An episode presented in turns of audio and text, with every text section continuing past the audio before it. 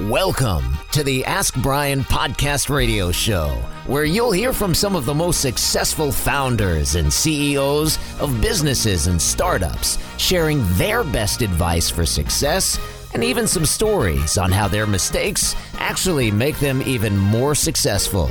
Now, here are your hosts, Brian and Tracy.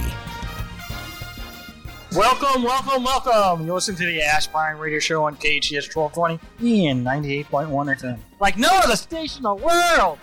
Anyway, you're listening to the Ask Brian Radio Show. Ask Brian Radio basically is a business oriented show. Each week, we try to have either a startup company or CEO or someone that can teach someone something about business. And that's what the Ask Brian Show is all about. It's been on since 2017, January, you know, way back when, when we had the Pony Express. Everybody asks us all the time on the Ask Brian radio show, why are you using the letter E? Last week, Tracy answered that question because the engineer was, you know, gets too dumbfounded and doesn't know what's going on and gets all confused. So we thought we'd let somebody else try. But, uh, you know, Tracy's not going to be with us this week. So we are going to go back to the engineer. And, you know, we know that engineer starts with an E, but why do you spell Brian with an E? Well, you know why? There, there's a number of E words that have to do with kind of like the theme of Ask Brian.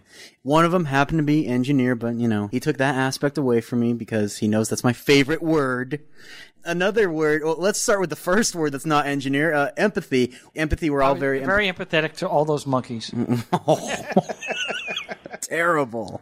The next one we have is effort because everybody here gives 110% their effort on the Ask Brian show. How can you give more than 100%?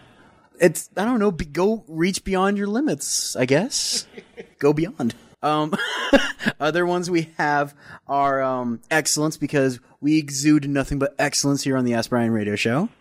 Another one we have happens to be let's see, we had effort, engineer, empathy, excellence, experts, because uh, everybody here on the Ask Brian Show is an expert in some sort of field that we have. Kind of differs every single week, but we do ha- bring on Every, experts. everyone except for the engineer, but go ahead. Easy there, partner. Easy. Partner. hey, easy. Anyways, aren't there two happen to be ones that Well, there's two, but I've added a, a third one because it's all part of the same thing. Let's get enthusiastic and be excited because you got a lot of energy. That's a pretty good one actually. Those are pretty similar to each other. All right, sweet. Well, everyone, as Tracy won't be here, it'll be just myself, and I guess we'll be making, you know, our usual uh, great comments from the uh, guy who thinks he's an engineer and sits across me. But without any further Yikes. ado, how do you spell ado? A D I E U Why do I like that word? because majority of those letters are vowels. And And well, except for the D. because most people don't use that word. Oh, well that too. Yeah. That's true. A little old fashioned. So we have our old-fashioned. guest, and his name is Bill Sower.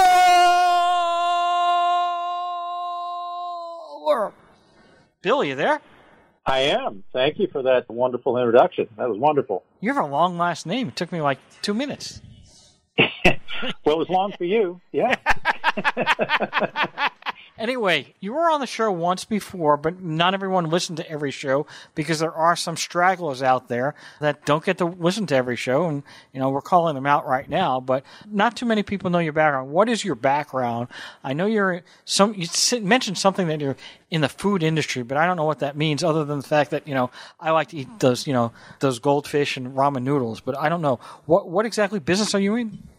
Well, so Albany Farms, I'm CEO of Albany Farms. We're a food company. We were launched in 2017 and uh, with the purpose of being a significant distributor of food products to primarily retail chains across the U.S. And my background, I've been in the food industry and in retail and in international business my entire career. I left college for an opportunity to own my own bread distribution business. I owned a, uh, a route, if you will, and uh, was bitten by the entrepreneurial bug from that point forward. I've been involved in launching brands like, uh, let's see, Snapple Iced Tea, Crystal Geyser Waters, Krispy Kreme Donuts, had a fair amount of success in those industries. And so we launched uh, Albany Farms in 2017, and we have, uh, we're very fortunate to, to have a terrific team of people involved in the group, which is what is needed in our industry to be successful. We have some uh, long-term industry professionals, and pretty much everybody is more capable than myself, which as a CEO I think is uh, crucial, and I feel very blessed from that uh, in that regard. So uh, we're currently uh, we've uh, launched approximately a year and a half ago a ramen noodle, 18 different SKUs that people might find in uh, uh, some of the largest or one of the largest retailers in the world. We've launched on the West Coast with the ramen products. We've had significant success and we will, in the next four years, be one of the largest food companies in the country. That's a target of ours and that's a realistic one. So we're, we have uh, very lofty aspirations and we're working hard toward that and very excited to be in that position. I'm not trying to stump you, but you know I do that all the time. So you said you're in the ramen noodle business right now, okay? We are and you said you wanted to be one of the biggest food companies in the world. Do you have any statistics to know the sales volume of ramen noodles compared to other products? Absolutely. So ramen noodles is a $28 billion a year industry. It's growing annually at about 2.5%. It's one of the larger growth items in the food category. We've had a particularly, uh, it's been an interesting past year for us. At the same time we launched with this significant retailer, we also, you know, the whole COVID thing hit us as like it did everybody else. And because we're currently importing our product, that created some significant challenges and not the least of which is, you know, finding containers and finding transportation and the costs that are associated with that. So it's been a very trying year, but we made a decision and we're very proud of that to provide a significant amount of ramen products in the U.S. that might not have otherwise been available. And ramen is one of those categories that, you know, a lot of people that can't afford, you know, to go to the Whole Foods or, you know, places like that, you know, they rely on that cheaper product for a meal. And so we made a decision during COVID to continue on and provide a significant amount of product, even though from a financial perspective it was challenging because we were facing significant container costs to import product. There weren't people working at ports. There was a lack of equipment equipment. It was just very, very challenging. But we decided to do it anyway, and we're very proud of the fact that, you know, in a, in a very trying time, we're coming out of it now, but in a very trying time, we were able to provide that product for a lot of folks that may not have had that otherwise. I was very surprised. You're telling me $28 billion? Twenty-eight billion dollars. Yeah, it's a, a huge lot. category. That is a huge, yeah. huge, huge category. And it's expected to grow further, you know, in the next five, six, seven years. I mean, it's not just because it's being consumed a lot. It's not just because of COVID that people are looking for quick, easy meals that are easy to prepare. And, and so it's skyrocketed recently, but it's going to continue. And also not just in the, you know, the lower end category, but also from a flavor perspective with, you know, a very spicy noodles are very popular with younger generations. And, and there's just a significant growth. Uh, now, at the same time, one of our passions is to create a healthier product.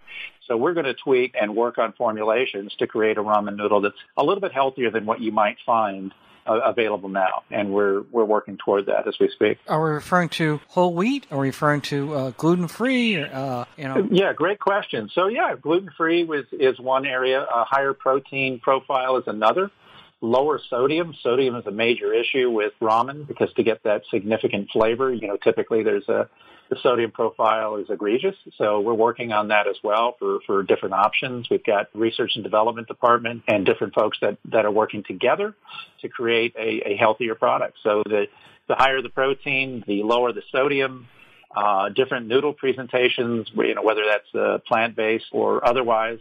There's lots of ways that we're approaching this. And our target and what we are going to accomplish is a certainly a healthier product than what's been available for the last 20, 25 years. Oh, what about a low carb? Low carb is possible too. Now that depends on the type of noodle. Is that's where that comes from, and there are many uh, options from that uh, plant-based options that can accomplish that our initial target is going to be the sodium content and the protein because people that are consuming this ramen noodle, we, you know, we want it to be a true meal, not just empty calories that you're consuming. So that's one of our passions. Now, at the same time, you know, we have to be cognizant of the uh, marketplace and what people are willing to pay for a, you know, a ramen noodle. So we're always, you know, conscious and aware of pricing as well. So our company's built around significant volume and low margin with a great quality product. That's what we're built around. And, and that's why we've had such significant interest from a number of, well, actually the largest retail chains in the world. What's the uh, average uh, retail cost of, uh, of, of, the ramen noodles? Well, it can be as low as uh, what we call a pillow pack or a pouch. That can be as low as 20 or 25 cents uh, for a single unit. And for the cups could be uh, between 35 and 50 cents uh, a unit. Uh, depends on you know where you're at, but yeah, they're very inexpensive, and and a lot of people consider those meals. And so you know our passion is to keep our costs down as much as possible, but by being aware and mindful of the fact that it needs to be you know a bit healthier product, and that's uh, that's what we're working on as well. What about environmentally? You, mentioned that they have the cups, right? So, is, anything being done on that area so we're one of the only companies that I'm aware of that offers a paper cup versus a styrofoam. Uh, styrofoam obviously is horrible for the environment. It ends up usually in oceans and doesn't break down and ends up in, you know, marine life consumes that. And so uh, the paper is biodegradable. It's something that is, you know, really good for the environment. It's a little bit more pricey, but we feel that that's the better path to take, the better approach to take. In addition, we're looking at blockchain technology so that a consumer that purchases our product. They have the ability to see, you know, where everything that we touch to make our product is grown, where, you know, where we, where the wheat is harvested, you know, from our flavoring standpoint, we want to be truly transparent for consumers. And uh, that's why, you know, among many reasons why we believe we'll be one of the top two ramen brands in the country. And who is the uh, who is your computer comp? Well, from a retail perspective, that would be Maruchan. There are two main competitors, Maruchan and Nissin Foods. Nissin would be more like a cup of noodles that people might recognize. Maruchan mostly is in is the retail competitor, and they do great, great companies that do great work. We're trying to uh, change the category a little bit and not just, you know, clone what others have done. We're trying to, you know, create, and produce, and distribute products that people are going to come back for and realize that they're getting a great value, they're getting a great product, they're getting tremendous transparency with where the product comes from. And, you know, we've got a great team of partners in the company from investors to our staff. They're just incredible at what they do. And I feel very blessed from that regard. We're taking some significant steps to grow. We're bringing our production to the U.S. and across the country. And that's a significant uh, task. And, but we've got such a strong team in place that we have that opportunity. Our co-host Alex had a couple of questions. Alex, are you there? Yeah. Hey, thank you, uh, sir. Hey, Bill. Um, I just have a few questions for you. I want to take it more into the business side. I, I love what you guys are doing, and of course, great products. But tell me more about. You know, I, I know you have R and D. You mentioned that just a minute ago, and you, you have production. So, how much has it helped you? You were talking about pricing. How much has it helped you to put in production lines to lower that cost, or have you done anything to automate production? And how do you go about doing R&D with these? Is there regulations that you follow and how does that all work? Can you give our, our listeners a little bit of a taste of that? Absolutely. From a production standpoint, we're only we're starting with production now. We're launching in California now, so we haven't started that yet. That should be in place in approximately eight weeks uh, with our first facility with incredibly automated machinery. We'll have some of the fastest, most comprehensive machines in the marketplace. We have a second phase four months after that that will launch in South Dakota. We're working with the South Dakota governor's office and putting a program together there to launch in four in approximately four months. We'll be in Belle Fourche, South Dakota, and that's in the wheat belt. So, you know, and we're a wheat-based uh, company. So there's some significant advantages there. And then we're launching third phase East Coast slash Southeast, and we're looking at a few facilities in Georgia. So why would we want to do this in the U.S.? Why? Well, you know, not just from the control standpoint and, you know, knowing everything that is produced here, but it's, you know, we're in the wheat belt here. Flour, which is 90% of what we work with, is 35% cheaper here than it would be, say, for example, in Asia. You know, Asia is a net importer. We're a net exporter, meaning that everything that they use for production is imported and then they, they use that for production. With us, it's grown and, and using South Dakota as an example, it's literally going to be grown right at, I mean, right next to our facility we're milling it ourselves and going into production. I mean, from a blockchain perspective, it can't get much more transparent than that. Uh, your second question regarding R&D, We have an R&D director, Stephanie Magoon, who is doing tremendous amount of work and we're working with some outside groups. And what we're doing is we're tinkering with formulations. We're tinkering with ways to create a healthier product. And that's not easy to do. It's not easy to lower the sodium. Uh, I'm sure the competition's tried to do that as well. But we've had some success and we're working toward that and we're real excited about that. And not the least of which, Alex, is we've got, you know, some of the largest retailers in the world that are supporting us in this endeavor. I think COVID's taught a lot of people that, especially in my industry, that, you know, importing is probably not the safest way to go or maybe even the most viable way to go. And that's why you see empty shelves when you go into stores now is because retailers are saying, whoops, yeah, that might not have been the way to approach. So you're going to see in the future here, we know this firsthand from some of the largest retailers, a, you know, made in America, grown in America uh, strategy, and we play a large role, or uh, we play a role in that with uh, one in particular large retailer. They're partnering with us for this endeavor. They want made in the U.S. and and we want to uh, provide that. We think there's significant advantages to that, and not the least of which is transparency. Have you ever thought about using cauliflower noodles or other type of noodles? That was one of the questions Alex had, so I took it from him. Well, absolutely we are, and we're we're looking at that now. Uh, one of the things you've got to look at is shelf life, you know, because we're mainly in the shelf stable uh, space, and so we're looking at different uh, packaging options to have a significant shelf life. In our industry, you need to have at least six months stable shelf life, you know, to benefit. So we're looking at that now. There are options, and we're looking at it. And we also want to be very cognizant of the the final retail price because consumers as much as we love to talk about all these different things, consumers are still wary when they see something that's uh, pricey. So it's a mixed bag to bring something like that to market, and it takes significant amount of R&D to get to that point. But our initial target is a, certainly from a higher protein standpoint, a lower sodium, and then certainly we'll look at uh, other noodle options, uh, which would include lo mein, which would include the pho noodle, pho noodle, which is a rice noodle, which uh, they have their own different benefits and unique uh, taste profile and we're real excited about that. And what I haven't talked a little bit about is what another thing that we're working on our entire team is from a flavoring standpoint. We're looking more toward, uh, you know, very savory products, which is uh, incredibly hot in the market, especially with the younger generation. And that's, you know, from the flaming, scorching, you know, heat. We're also looking at a sweet profile, and and we'll you know, I, I uh, won't speak too much to it, but we're looking at unique ways to present uh, ramen noodles to the market. And additionally, we're looking at uh, chow meins and things like that.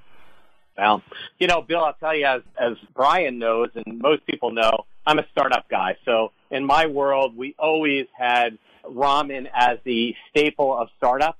So if you opened up the cabinet in all of our kitchens, there was nothing but ramen in there. Let's be honest. Absolutely. Right? I mean, and energy drinks, ramen and energy right. drinks. That was that was basically kept us all going. So the cost was always uh, something we were concerned about. But we did have people who said, "I have to watch my sodium intake." There were people who said, "I wish I had a low carb option." There were, were people who, you're right, there were people who were putting red pepper and you know and hot sauce on ramen. So yeah, you'd be surprised how that was mainly the younger generation, but you know, programmers got to keep them going, whatever it takes to keep them working 24/7. So kind of kind of a mean thing. Another, you know, interesting thing is that we get lots of folks that reach out to us and say, "Listen, we we use your ramen for a, a meal presentation." I mean, they'll you know, cook the ramen and put it with, you know, different uh, meats and different vegetables and actually present it on a plate, you know, and do it that way and top the noodles with all kinds of different, you know, whatever uh, family's favorite uh, toppings are. So there's lots that you can do with the product aside from just simply have, you know, the ramen uh, as it sits. So, and I think more and more people are discovering that. You know, it's very simple, it's very quick. And with Albany Farms, you're going to find a way. We're going to find a way to make it at least somewhat healthy as well.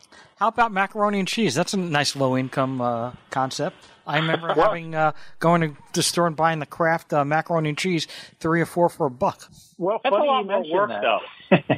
it, well, well, it is. We're going to launch with macaroni and cheese out of uh, our South Dakota facility. And Wow. the reason we're do- yeah we're doing that because uh, it's the wheat belt there. So obviously, from a wheat perspective, which is flour, produces flour, we're right there. But also, uh, there's a huge dairy cooperatives there. So you know we're doing a lot of good for the state of South Dakota. We're bringing a lot of jobs there. These are fresh jobs because we're currently importing. So we're bringing hundreds of jobs to local communities and uh, using resources and using you know our our natural our commodities here in the U.S. versus you know a lot of competitors, and I'm not speaking to any in particular. They import a lot of their raw materials, and our plan is not to do that. So you know again, we're excited about that as well, but.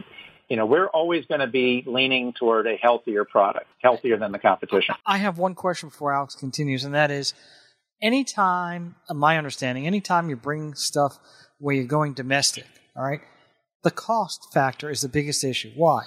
The labor costs are higher in the U.S. than almost any other country in the world, maybe Europe, but is very high.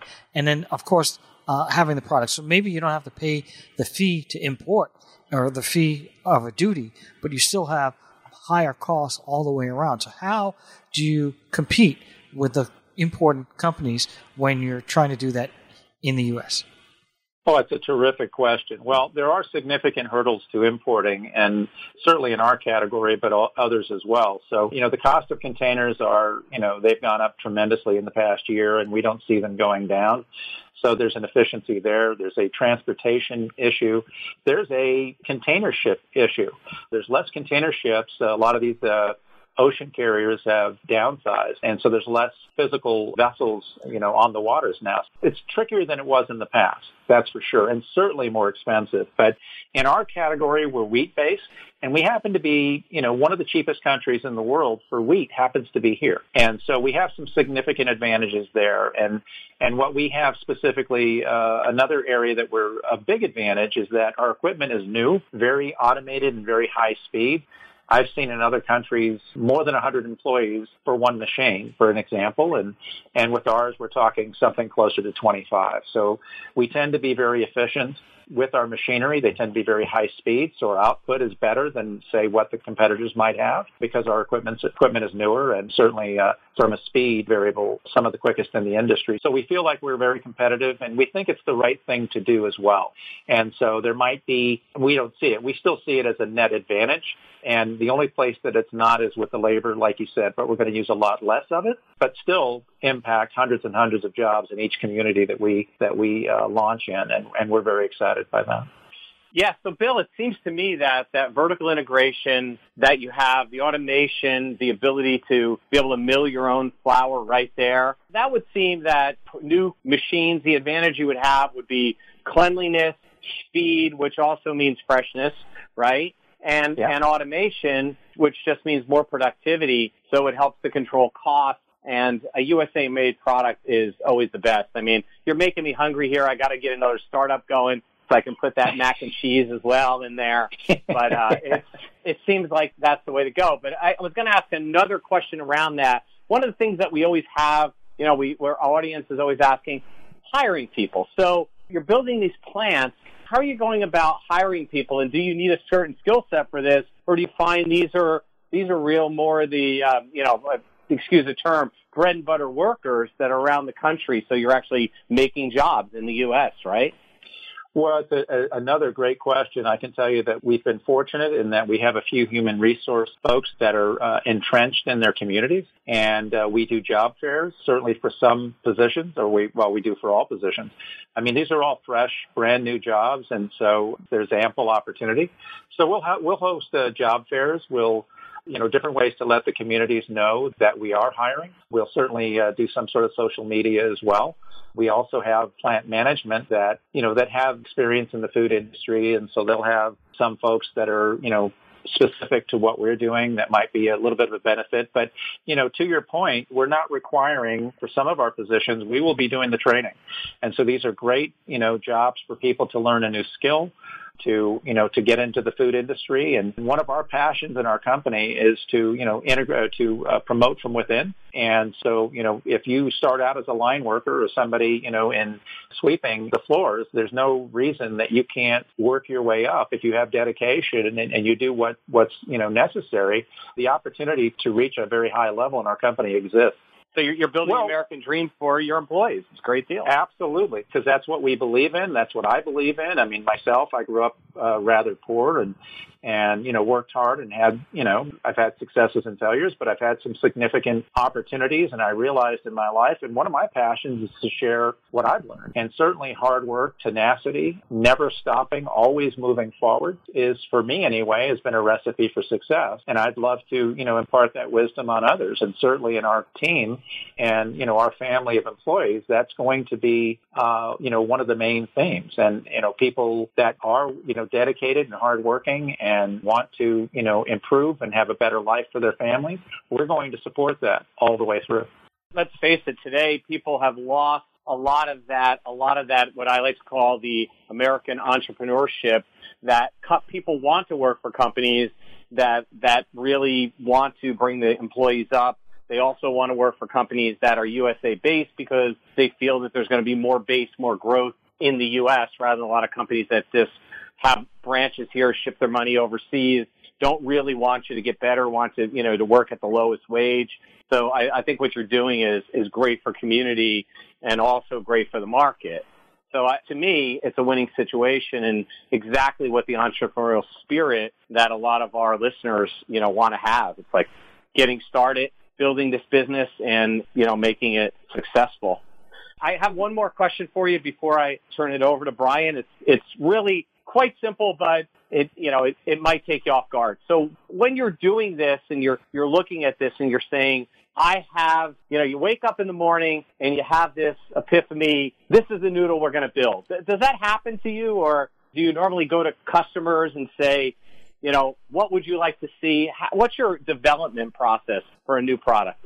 Well, you know, at my core, it's about making a difference. At my core, it's about approaching particularly food where there's, you know, a lot of food insecurity in the U.S. And so I've always taken the approach of coming up with something that is either healthier, better, cheaper, and finding a way to get that to market. And so that's where we start. Now, the passion that we have with noodles, what we've noticed and what, you know, I had in college and most of us I'm sure did in high school and college is you'd have that ramen cup and, or bowl and it would, you know, not be very if you had a, a, couple of them in a day, I mean, you'd have enough sodium for a week.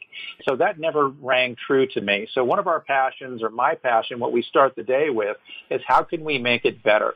How can we get to our marketplace and still make it affordable? We look at that every single day. We want to have a healthy product for our consumers and we need to be and will be one of the largest brands in the country. So we always look forward. We always take an approach of how can we create, you know, a noodle that has the flavor profile and the texture and the you know the quality the the you know the taste that people enjoy. And so we put a lot of work into that from the flavoring the same thing but we're also looking at flipping the script a little bit.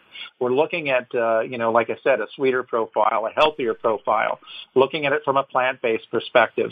Yes we go into every day thinking this very same thing and how can we be most efficient some of these things aren't easy to answer. Some of these things you just don't know. You have to find them and take that journey. You know, the importing versus domestic production is a big question for a lot of folks. And that's not an easy answer all the time. It, requires a lot to get to that point. And we finally reached the point that, you know, it is the right step for our, our company in particular. I mean, not everybody can do what Tesla does and, and bring in machine parts during COVID and, you know, bring them in on airlines. You know, they can afford to right. do it. Most people can't. So, you know, we had to be realistic about that. And there were just every advantage, everything pointed to us to U.S. production and we're, you know, we know it's the right path. And, you know, again, I've been very blessed. I've got a team of people that are, that are involved in the company that are as good as, as, as exists. And we all have the same philosophy. And we're a company that, you know, once you're in at Albany Farms, you're going to grow. And that's our passion and just have some, some terrific jobs. Your company name is Albany Farm. The ramen noodles that you're selling, are they under Albany Farms or are they on a different name? And if so, why? Yeah, so our brand is Panda Signature. I spent two years in when I was doing international commodities in China. And in Asia, Panda is a very, it's a big name. It's a, an important name. It's one that's revered.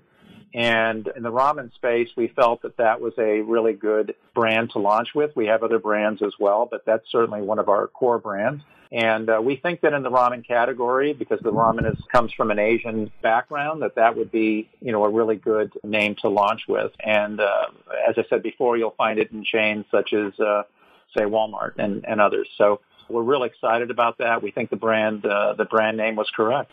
If you want to bring in other people to your company to help out, you know, bring in money to fund things, what would be the approach that you would take?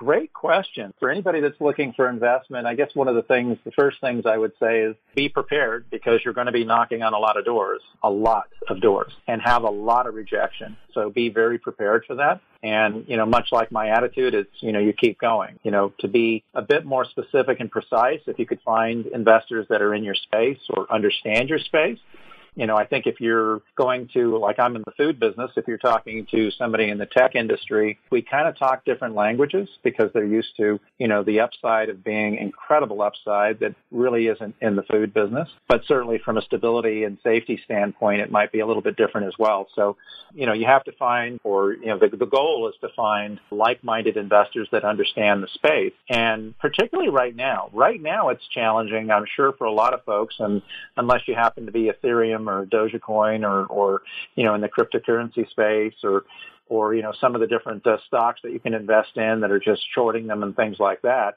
You know, people are getting these, you know, reading about these insane returns, you know, of, you know, thousands of percent and all of that. Well, you know, when you're dealing with a food company that's uh, 12 to 15 percent EBITDA, it's a little less uh, exciting to some folks, at least right now. But you know, my argument to that has always been and always will be, you know, from a safety standpoint, you know, we will be here and be here for a long period of time, and with a brand name that's known across the country. And to me, there's some significant value there. And in that other space, you know, it's beyond my pay grade, but I mean, who knows, right? It's a certainly a gamble when you get into those other things. And I think the food space is a lot less of that. Did you pick food maybe because it was such a safe area and you didn't have to worry about the fact that, hey, listen, everybody's going to need to eat, so you don't have to worry about that? Well, you know, the truth is I've always been related to food, whether it's in commodity or finished packaged goods. And, and I've come to learn late in life it's from my childhood. My childhood, there was some food insecurity for our family growing up. And, you know, I didn't realize it, but, you know, so I always gravitated toward that. As I mentioned earlier, I left college to buy a bakery distribution route. Well, it was, it was bread.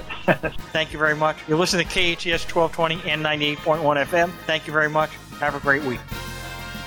Thank you for tuning in to the Ask Brian radio show. You can listen to us every Thursday on KTHS AM 1220 and FM 98.1 or via Facebook Live or anytime wherever you listen to your podcasts. Visit AskBrian.com to join the conversation and ask us your business questions, and we'll answer them on our next episode. That's askbrian.com.